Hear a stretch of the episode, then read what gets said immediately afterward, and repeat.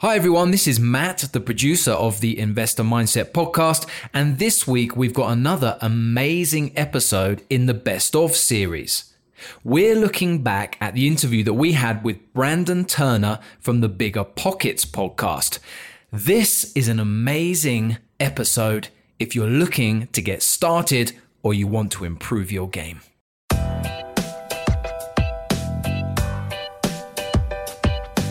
This is the Investor Mindset Podcast, and I'm Steven Pesavento. For as long as I can remember, I've been obsessed with understanding how we can think better, how we can be better, and how we can do better. And each episode, we explore lessons on motivation and mindset from the most successful real estate investors and entrepreneurs in the nation. And before we jump into the episode today, I wanted to remind you guys to go grab your copy of the Passive Investor Playbook, the ultimate guide to passive investing. And you can find your copy at theinvestormindset.com slash passive. You can find that right here in the show notes. The Passive Investor Playbook is full of all the foundational information you're going to need to start learning how do you go and make those smart decisions as a passive investor? How do you go about vetting sponsors? How do you go about deciding what your investment goals are, whether you want to be active or passive? And of course, what type of investment opportunities are you looking for? We dive really deep into some great topics. We've covered a lot of these in some short podcast episodes, but you can grab the full guide full of graphs, pictures, and plenty of information right over at theinvestormindset.com slash passive. Look forward to uh, having you enjoy that. And let's get right back to it.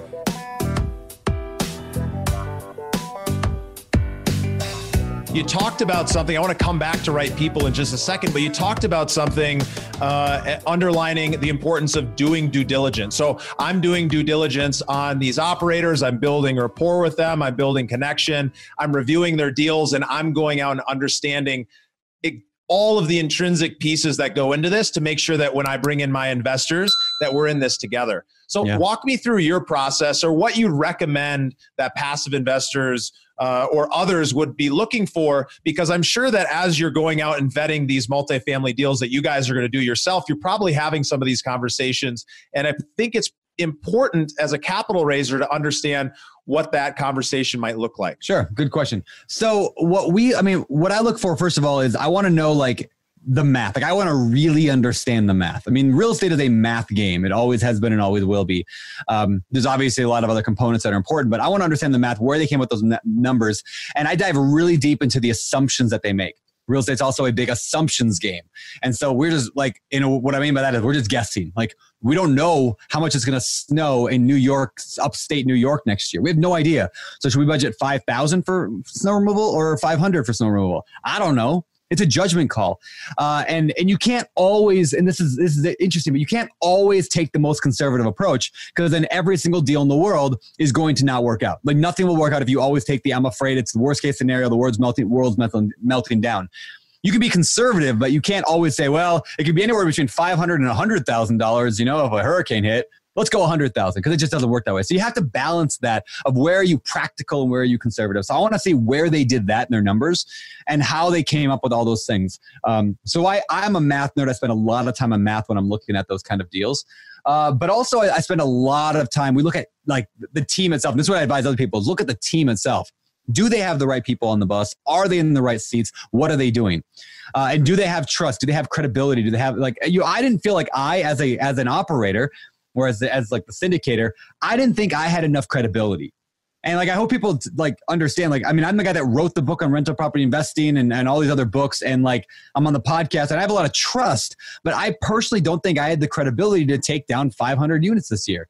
Uh, and maybe that's just limiting belief. But like I had not done anything over 50 units. So I was like, well, if I went and bought 500 this year, that's that's a lot of work. So what did I do? I went and grabbed other people's credibility, like Brian Murray, who's bought thousands. I said, Brian, let's be partners. Let's work this together. Ryan Murdock, who is one of the best, he owned a property management company and uh, ran a big real estate company. I mean, he's like legit guy, right? I brought these people in, and now it's not just me; it's the team again. So if you're going to raise money for somebody, uh, you got to go and make sure that their team is like solid and they have the experience needed to be able to pull that out. So yeah, between between the team and the math, those two things, I'm going to really dive into. I'm not sure if that answers that question, but that's uh, the 100% answers it. So I think I think we're going down this path. It's starting to make a lot of sense. So we've built the trust.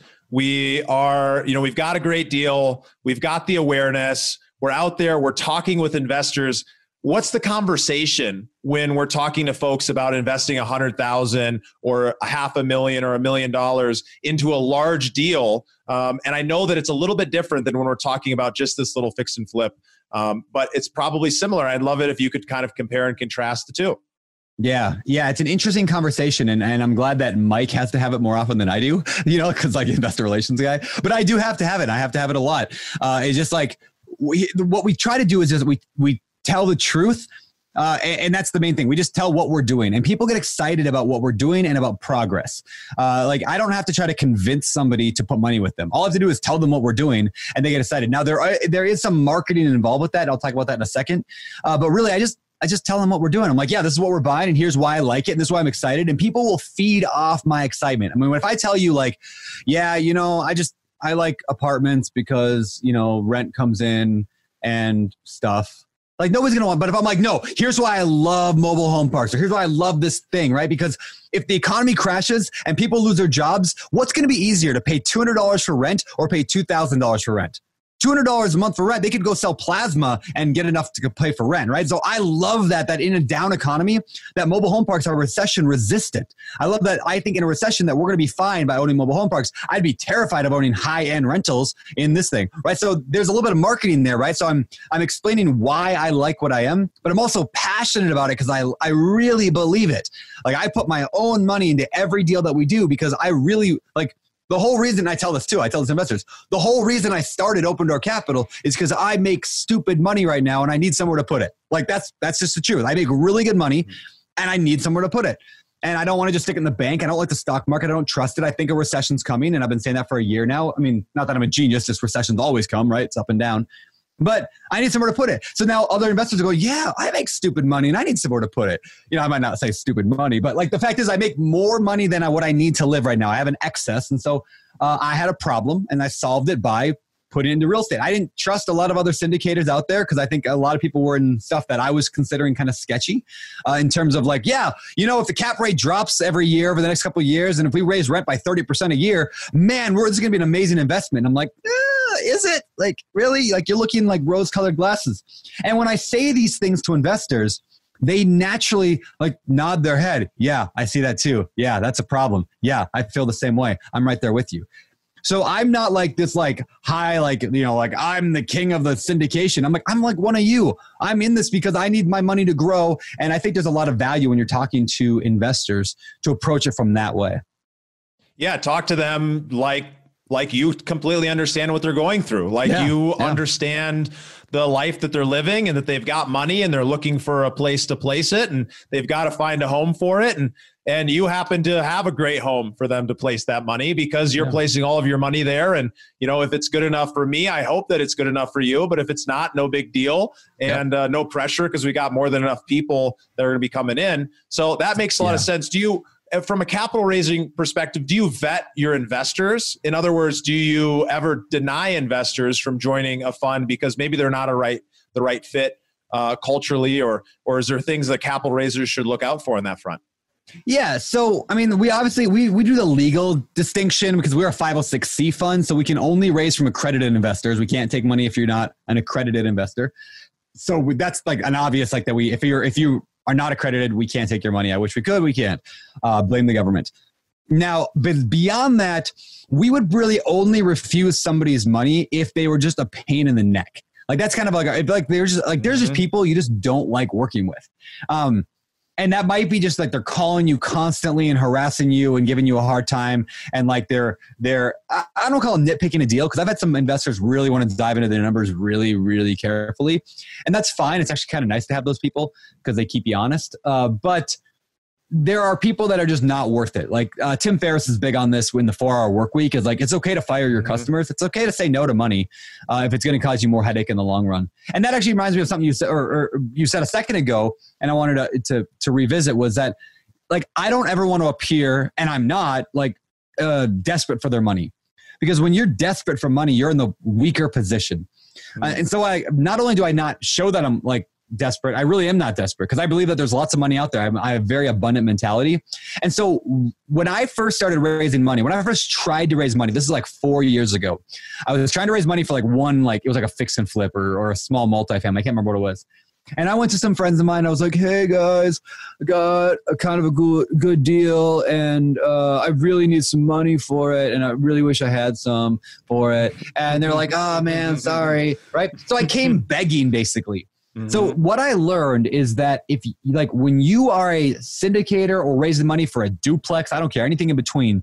If you're trying to get money from someone else, you are not asking for a favor. You are offering an opportunity and like when i when i realized that that i need to approach this from an opportunity standpoint look i don't need your money there's a lot of people i've got a great deal deals are hard to find right now i got it i got a team that is made up of rock stars i got this thing figured out if you want in great we'd love to have you uh, and I do need money, but I don't need yours if you don't want to be in. And I'm not going to say it that way, but the this the menta- the attitude is one of if this works for you, great. If not, I wish you well uh, because it's got to fit with what they want. Some people just don't like mobile home parks; they hate them, and so they won't invest with us. That's fine. I'll yeah, refer you to my friends. That confidence comes through when you're talking to them, and that confidence makes them confident. Thank you for listening to the Investor Mindset Podcast. If you like what you heard, make sure to rate, review, subscribe, and share it with a friend. Head over to theinvestormindset.com to join the Insider Club where we share tools and strategies from the top investors and entrepreneurs on how to take it to the next level.